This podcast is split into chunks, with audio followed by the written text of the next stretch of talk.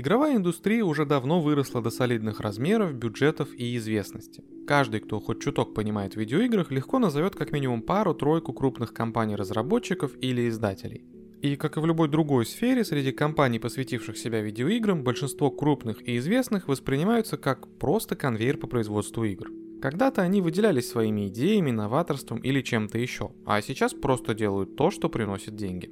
Но есть и исключения. Сколько бы лет вам ни было, какие бы игры вы не любили, вы 100% знаете компанию Valve и ее главу, дядю Гейба.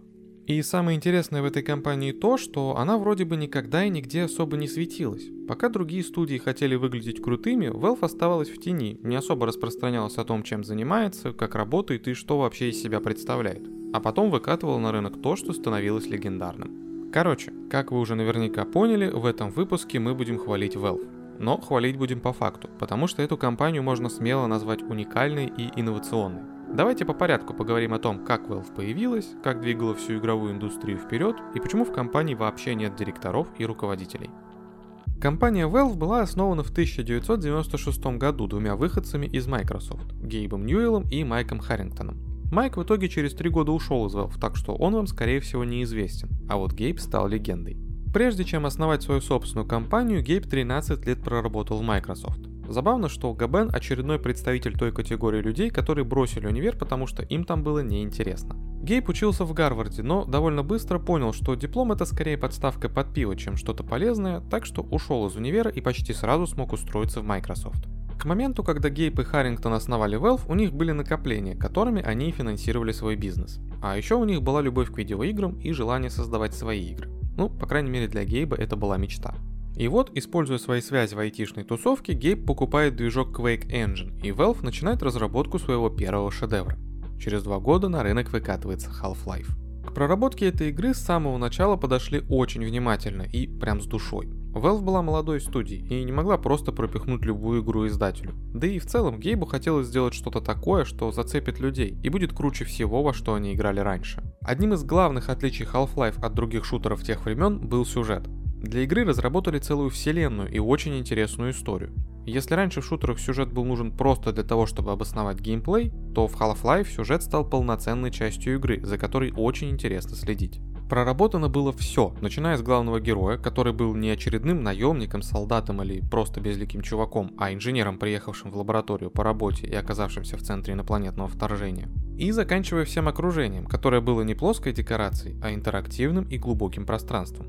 По ходу игры встречались разные персонажи, привлекающие к себе внимание. Охранник Барни, который в итоге прошел через все части Half-Life, ученые, которые вводили Гордона Фримена в курс дела и помогали по ходу игры, загадочный Джимен, который появлялся то тут, то там и добавлял мистического флера всем событиям. В общем, вся игра была наполнена сюжетом и смыслом. В техническом плане Half-Life тоже стала революционной. Самое главное, чем она удивляла – физика. Почти все предметы можно было двигать, брать и бросать. Стекла разбивались, давая возможность пролазить там, где изначально путь был закрыт. Свет в комнатах можно было включать и выключать. На мокрой поверхности Фриман скользил. Короче, возможностей и крутых деталей было очень много. Даже NPC были не статичными, а вполне интерактивными. Ученые, которые встречались по ходу игры, могли дать при взаимодействии с ними аптечку, а охранников можно было позвать с собой, и они помогали в перестрелках. Ну и в качестве вишенки на торте в игре был очень большой выбор оружия. Валить противника можно было как с помощью традиционных для шутеров вооружений вроде дробовика, снайперской винтовки или автомата, так и используя арбалет, инопланетное оружие и еще много чего. По итогу Half-Life не просто стала культовой игрой, но и задала стандарты для жанра шутеров на годы вперед. Даже можно сказать, что эта игра определила развитие всего жанра. Именно после успеха Half-Life другие разработчики поняли, что проработанный мир и хороший сюжет нужны даже в шутерах. Больше нельзя было делать очередные пострелушки без смысла. Теперь для успеха требовалось сделать шутер сюжетно интересным, а не только бодрым в плане геймплея. Технические требования к будущим играм тоже выросли. Даже если мелочи вроде включения и выключения света не влияли на геймплей, без подобных тонкостей делать игры стало попросту не солидно. С помощью Half-Life Valve задала очень высокую планку как для себя, так и для всей игровой индустрии в целом. После того, как Half-Life принесла компании успех и хорошую прибыль, в Valve начали развивать свои технические возможности. Первым шагом стало создание набора инструментов для разработки на основе первой Half-Life. Благодаря этому набору, который вышел в апреле 1999 года, фанаты Half-Life получили возможность создавать моды и даже свои небольшие игры. Может показаться, что это не такое уж и важное достижение, но на самом деле в дальнейшем оно очень сильно повлияло не только на успехи Valve, но и на всю игровую индустрию. Открытые для всех желающих инструменты разработки это всегда хорошо, потому что у игроков есть огромное множество крутых идей. Одной из таких идей был мод Counter-Strike. Первая версия Counter-Strike была выпущена двумя энтузиастами уже в 1999 году. Почти моментально этот мод стал очень популярным, наверное самым популярным из всех созданных для Half-Life. Valve вовремя заметили этот успех и пригласили разработчиков мода к себе на работу. В 2000 году вышла уже официальная игра Counter-Strike от самих Valve. Это далеко не все, что принес миру Half-Life. Помимо оригинальной игры было выпущено три DLC к ней. Первая, Opposing Force, рассказывала историю солдата, который был отправлен на зачистку той самой лаборатории после инцидента из оригинальной игры. Второе, Blue Shift, нужно было проходить за охранника корпорации по имени Барни Калхаун а третье под названием Decay было выпущено только для PlayStation 2 и давало возможность поиграть в кооперативе за двух сотрудников корпорации Black Mesa. Правда, разрабатывались эти DLC не самими Valve, а студией Gearbox Software. Также гибкость движка и возможности набора инструментов для разработки открыли дорогу таким играм, как Team Fortress, Day of Defeat и еще несколько менее известных сейчас, но очень популярных в свое время игр. После такого успеха многие компании решили бы, что нужно наклепать десяток сиквелов, дополнений и всякого другого контента, пока бабки идут.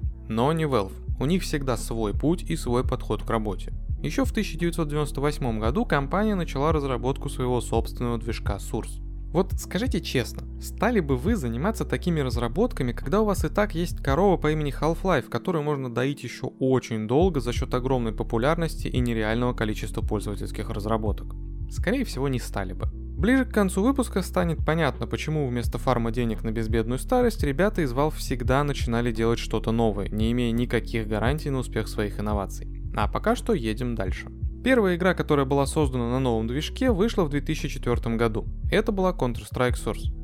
Отчасти игру создавали для демонстрации этого движка. На АКС было довольно легко обкатать новую разработку и показать ее основные возможности. Хотя в целом возможностей у Сурса было куда больше, чем можно увидеть в Counter-Strike. Движок имел инструменты для создания реально качественной графики и физики для своего времени. Одной из особенностей движка является его система анимации персонажей, в частности лицевая анимация, которая содержит множество средств для создания реалистичной мимики и точной синхронизации речи актеров с анимацией. Также движок имел достаточно продвинутый игровой искусственный интеллект, который мог эффективно управлять противниками или союзниками игрока. Графический движок был одним из первых, где применялись сложные шейдерные эффекты. В играх на Сурсе активно использовалась шейдерная вода, отражающая окружение. Для своего времени это был настоящий прорыв в технологиях. К тому же физический движок Сурса позволял рассчитывать многие физические объекты, такие как твердые тела, гибкие тела, веревки, поверхности и так далее. То есть все окружение в играх, сделанных на Сурсе, было живым и интерактивным. Также Source давал возможность создавать реалистичный транспорт, от машины до катера на воздушной подушке или вертолета.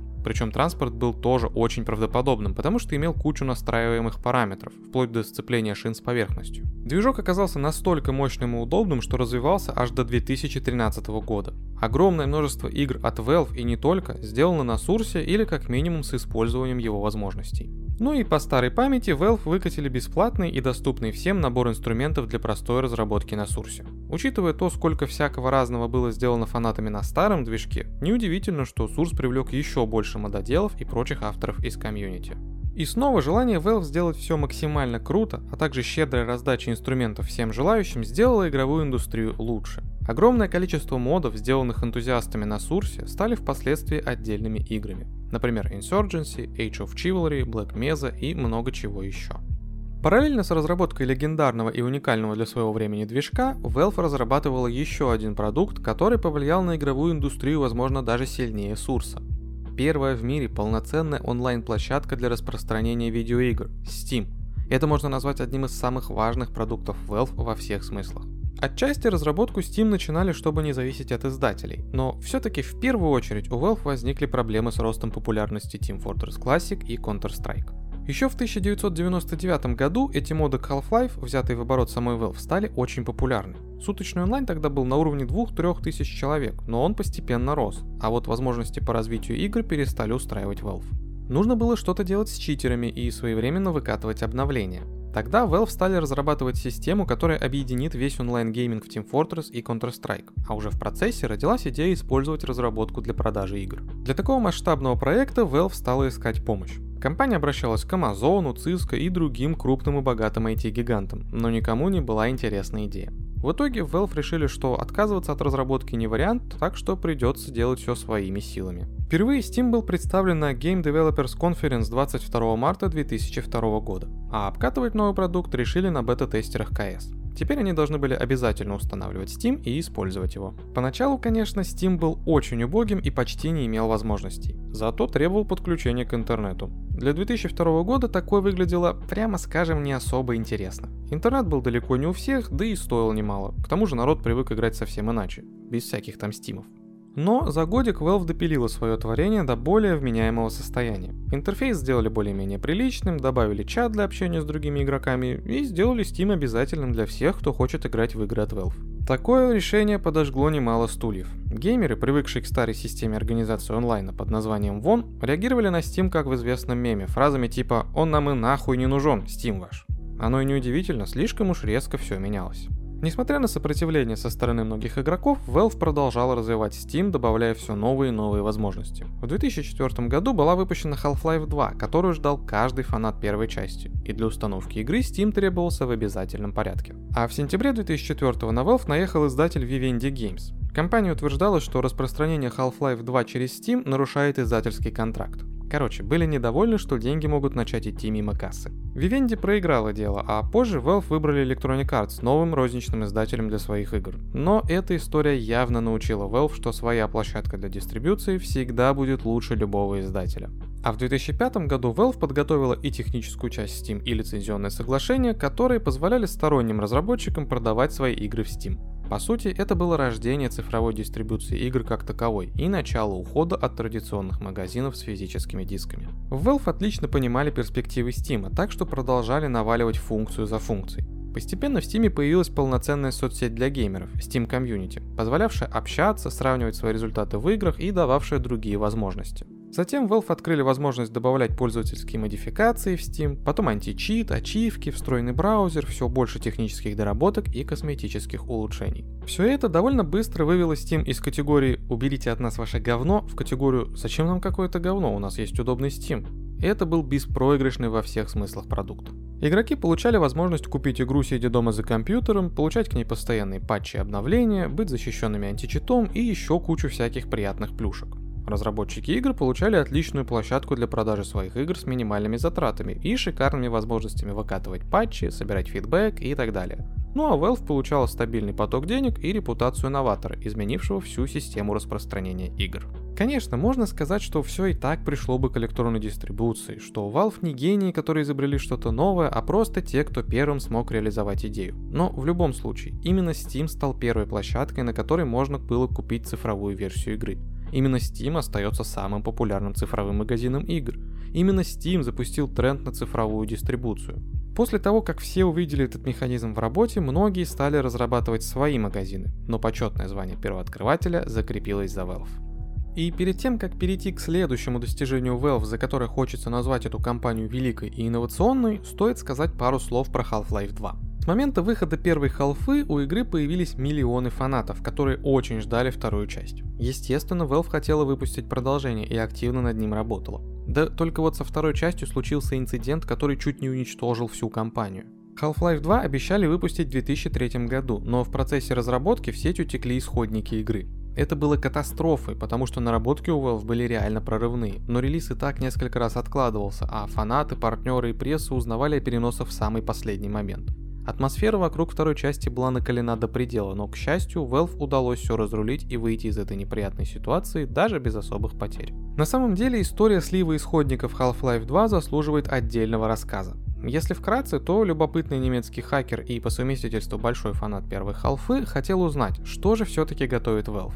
Он-то и смог вытащить с серверов компании исходники. А если хотите узнать эту хакерскую эпопею целиком, добро пожаловать на наш Бусти. Для тех, кто поддержит нас рублем, оформив подписку, мы подготовили отдельный выпуск про слив Half-Life 2.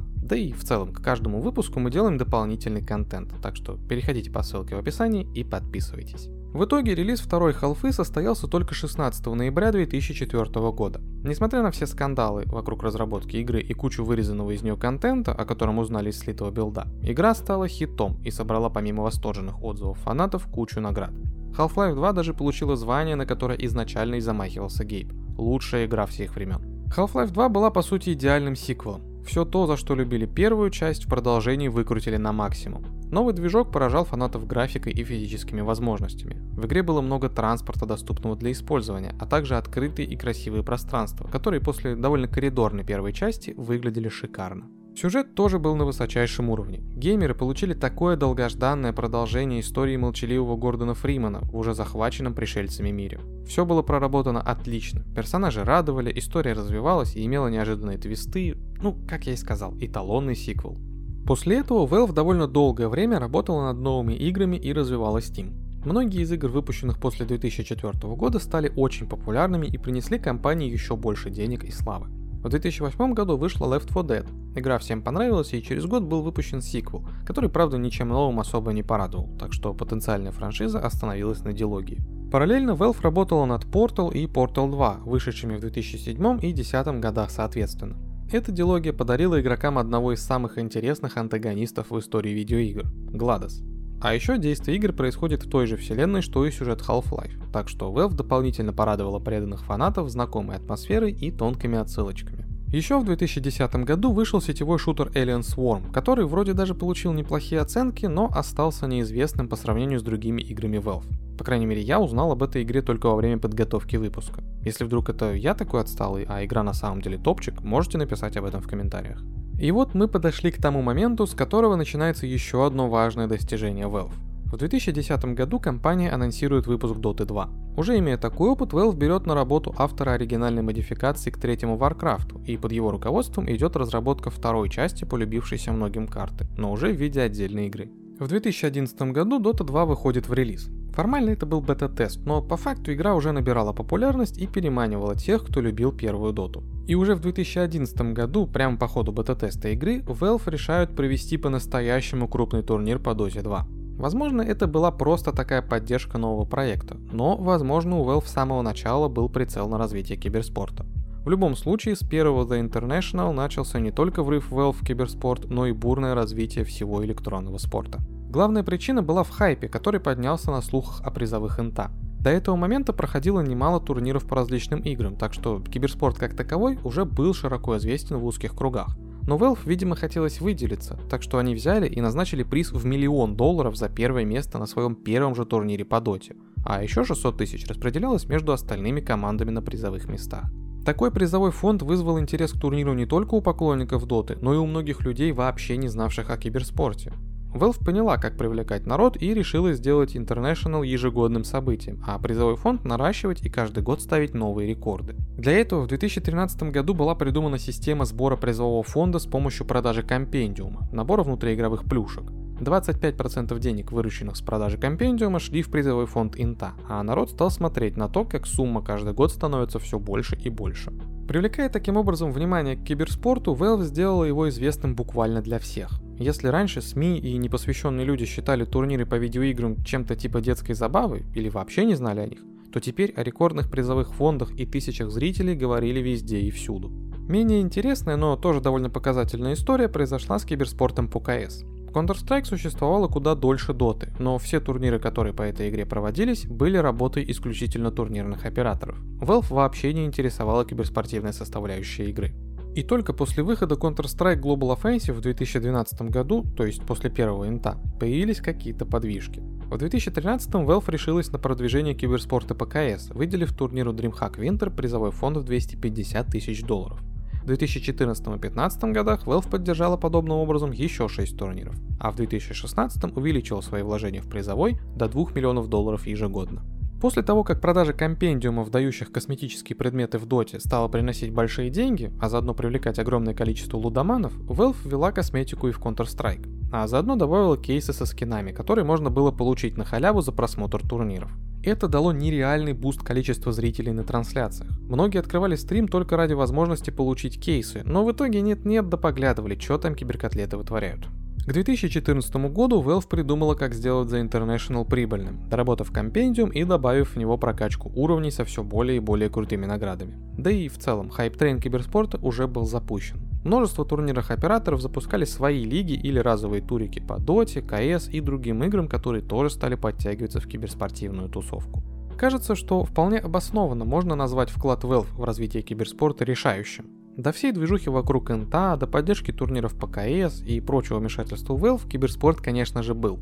Но именно Valve пришла и где-то деньгами, а где-то интересными и смелыми идеями проложила этому довольно нишевому занятию путь к большой аудитории, всемирной известности и серьезному отношению со стороны непосвященных. А вообще, если интересно узнать историю киберспорта, то советуем наш выпуск на эту тему. Там мы рассказали про то, когда и как киберспорт появился и как он развивался. Спойлер, он появился примерно 50 лет назад. Короче, ссылка в описании, переходите.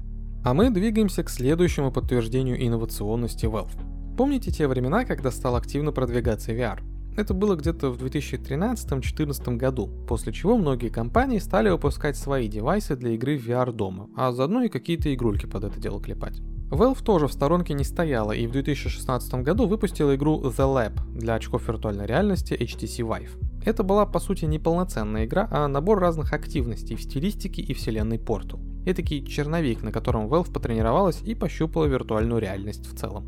Но если Valve что-то интересно, она идет в этом до конца и делает шедевр. Поэтому к моменту, когда хайп вокруг VR как будто бы стал затихать, Valve анонсирует полноценную игру в VR. И не абы какую, а продолжение Half-Life. Ну ладно, не совсем продолжение, скорее спин -офф. Это, конечно, разочаровало фанатов, преданно ждущих третью халфу, но все же игра-то получилась шикарная.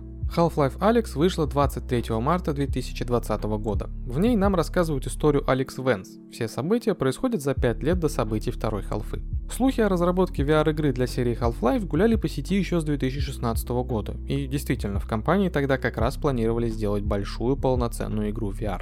Изначально даже были мысли сделать новый портал, но Valve справедливо решили, что прыгать в телепорты это не самая приятная механика для VR. В итоге решили сделать Half-Life. И вот тут очень красиво чуваки съехали с разработки третьей части. Гейб в одном из интервью рассказывал, что они решили сделать игру во временном промежутке между первой и второй частями, а не продолжение, потому что на Half-Life 3 возложено слишком много надежд и ожиданий, а так как полноценная игра VR штука для Valve новая, то лучше не рисковать. В работе над проектом участвовала не только команда Valve, но и сотрудники ее дочерней студии Campo Santa.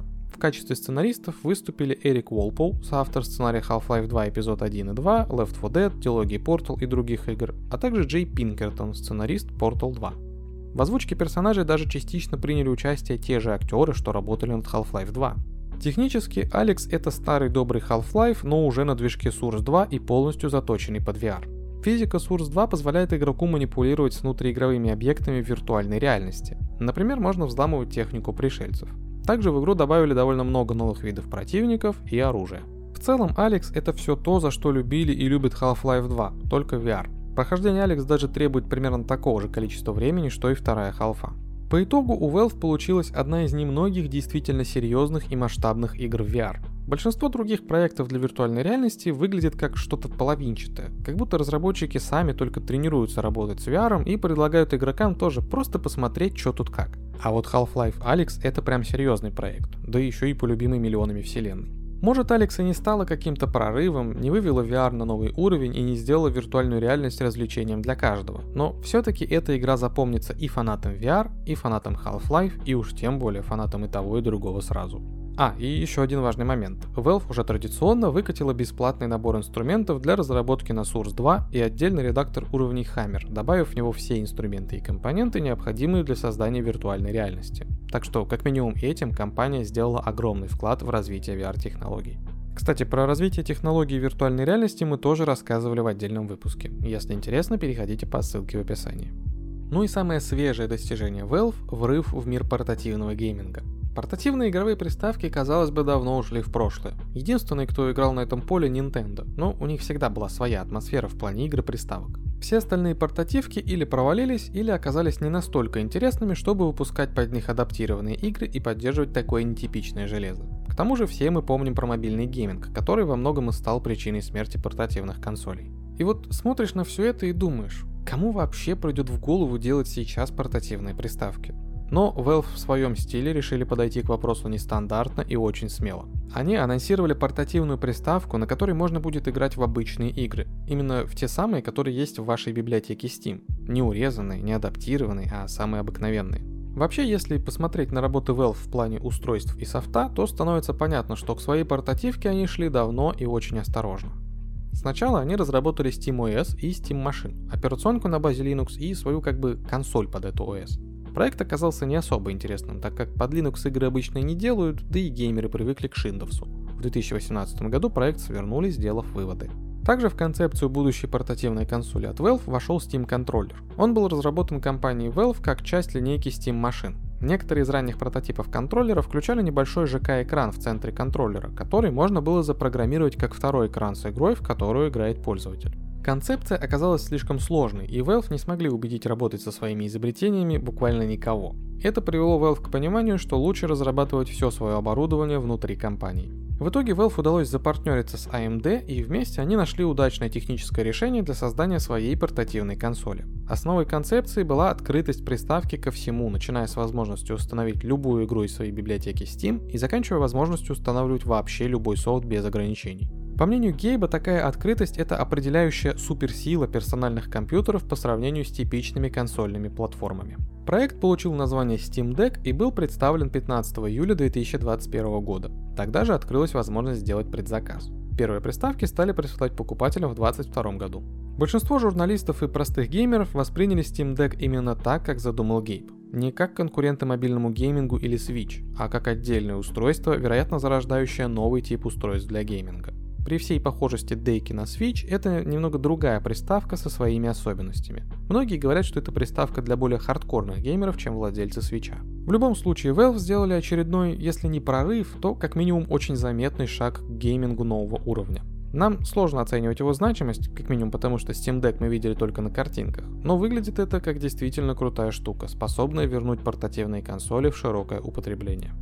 Ладно, мы прошлись по всей истории Valve и отдельно заценили те их достижения, которые выделяют компанию среди всех остальных. Но ведь эти достижения не случайны. Есть много разных компаний из сферы видеоигр, но Valve как будто бы стоит немного в стороне, отличаясь от большинства. В чем же причина такого отличия? На самом деле у них есть свой секрет, который был раскрыт далеко не сразу. Все дело в том, как организована работа коллектива Valve. В компании нет никаких руководителей и вообще жесткой структуры. Кажется, что в наш век современных управленческих методик и всякой эффективной эффективности таким никого не удивишь. Но прикол в том, что вся компания управляется буквально сотрудниками. Не Габеном, не какими-то руководителями отделов, а чисто по-дружески. Сотрудники сами решают, над какими проектами работать, просто присоединяясь к команде, если им интересен проект. То есть, у кого-то возникает идея, он говорит, «Хей, чуваки, хочу сделать вот такую игру, кто со мной?» А другие сотрудники либо присоединяются к инициатору, либо нет. Если набирается достаточная команда и всем видно, что проект людям реально интересен, Габен выделяет деньги и начинается работа. А в чем профит такого подхода, возможно, спросите вы? Во-первых, в том, что все, кто работает над проектом, реально в нем заинтересованы. Если кому-то надоедает или изначально не нравится идея, он просто уйдет на другой проект. В корпоративной документации для сотрудников Valve даже есть инструкция из четырех пунктов, как правильно сменить проект. Отключите компьютер от сети, перекатите свой стол поближе к участникам вашего нового проекта, подключите компьютер, продолжайте работу. А второй профит такого подхода – взгляд на свою работу не со стороны бизнеса, а со стороны клиента. Чуваки делают только то, что они сами считают крутым и интересным. У них не получится игра, в которую они сами не хотели бы играть, потому что такую игру просто никто не станет делать. Кстати, по словам Гейба, такой подход к работе – это главная причина, почему до сих пор не выпущен Half-Life 3. Он говорит, что никому в компании просто не хочется разрабатывать третью часть. Еще одна фишка Valve – постоянная смена сотрудников. В этой компании нормально позвать на работу кого угодно просто потому, что понравилось, как он делает свою работу. Например, кто-то может прочитать статью какого-нибудь журналиста про финансовый кризис и сказать «Чел реально хорош, давайте позовем его к нам». Журналист приходит и ему говорят что-то вроде «Ты реально хорош в своей работе, уверена, что ты сможешь сделать наши проекты лучше. Выбирай себе любой и делай в нем все, что считаешь нужным». И новичок без всяких KPI, ограничений и установленных рамок сам придумывает, чем бы ему заняться. Он может предлагать какие угодно идеи к любому проекту, а остальная команда оценит их и поможет реализовать. В итоге команда Valve это такое комьюнити энтузиастов, в котором каждый хорош в своем деле, каким бы оно ни было. Но и увольняют тут тоже легко. Если кто-то слишком долго не может найти себе занятия в компании, то ему говорят «Спасибо, что был с нами, ну давай-ка разойдемся, а то ты ни туда, ни сюда в коллективе». Гейб в одном из интервью говорил, что его философия в плане подбора команды заключается во фразе «всегда нанимай тех, кто лучше тебя». Звучит немного пафосно, но работает отлично. Ну и последний необычный принцип работы Valve – максимальное стремление к свободе во всем. Про свободу от жесткой иерархии структуры уже сказали, но это внутренняя история, а есть ведь и внешняя. Тут Valve тоже старается быть независимой. Таков был подход Гейба с самого начала. Он всегда говорил, что Valve никогда не будет продана кому бы то ни было. Даже если дела у компании пойдут плохо, Гейб ее просто закроет, но не станет продавать. И с издателями Valve тоже работать не собирается. Почему? Ну, потому что это повлечет за собой кучу требований, ограничений и навязывания своих правил со стороны. А у Valve свой путь и своя атмосфера. Сейчас Valve остается верна своим принципам. Работает независимо от всех, не особо сильно раскрывает свою внутреннюю кухню, но стабильно выдает что-то годное. Да, Valve есть за что ругать. Можно предъявить претензии, что компания забила на развитие Dota и CS, а также скидывает киберспорт на аутсорс, из-за чего падает качество турниров. Можно сказать, что ГБ обленился и просто лутает бабки со Стима. Можно ныть и бомбить от того, что до сих пор нет третьей халфы. Но все-таки Valve легендарная компания. Такой она была раньше, такой и остается комментах расскажите, знали ли вы о том, что в Valve нет начальства и вся работа организуется самими сотрудниками чисто по интересам. Да и просто делитесь своим мнением о Valve, ее играх и всем остальном, что она делала. Спасибо за прослушивание. Не забудьте поделиться этим выпуском с друзьями, если он вам понравился, и поставить лайк. Если вы слушаете нас на Apple подкастах или CastBox, то поставьте нам хорошую оценку и оставьте отзыв. Это очень поможет подкасту в развитии и просто сделает нам приятно. А еще вы можете поддержать нас копейкой на Бусти и получить от нас дополнительные выпуски и другие крутые материалы. Ссылка будет в описании под выпуском. Также у нас есть канал на YouTube, где выпуски выходят в видеоформате. А еще заглядывайте в нашу группу ВКонтакте и канал в Телеграме. Там мы выкладываем разные дополнительные материалы к выпускам, делимся новостями и другим годным контентом. Все ссылки будут в описании. Это очень помогает нам в развитии и придает сил.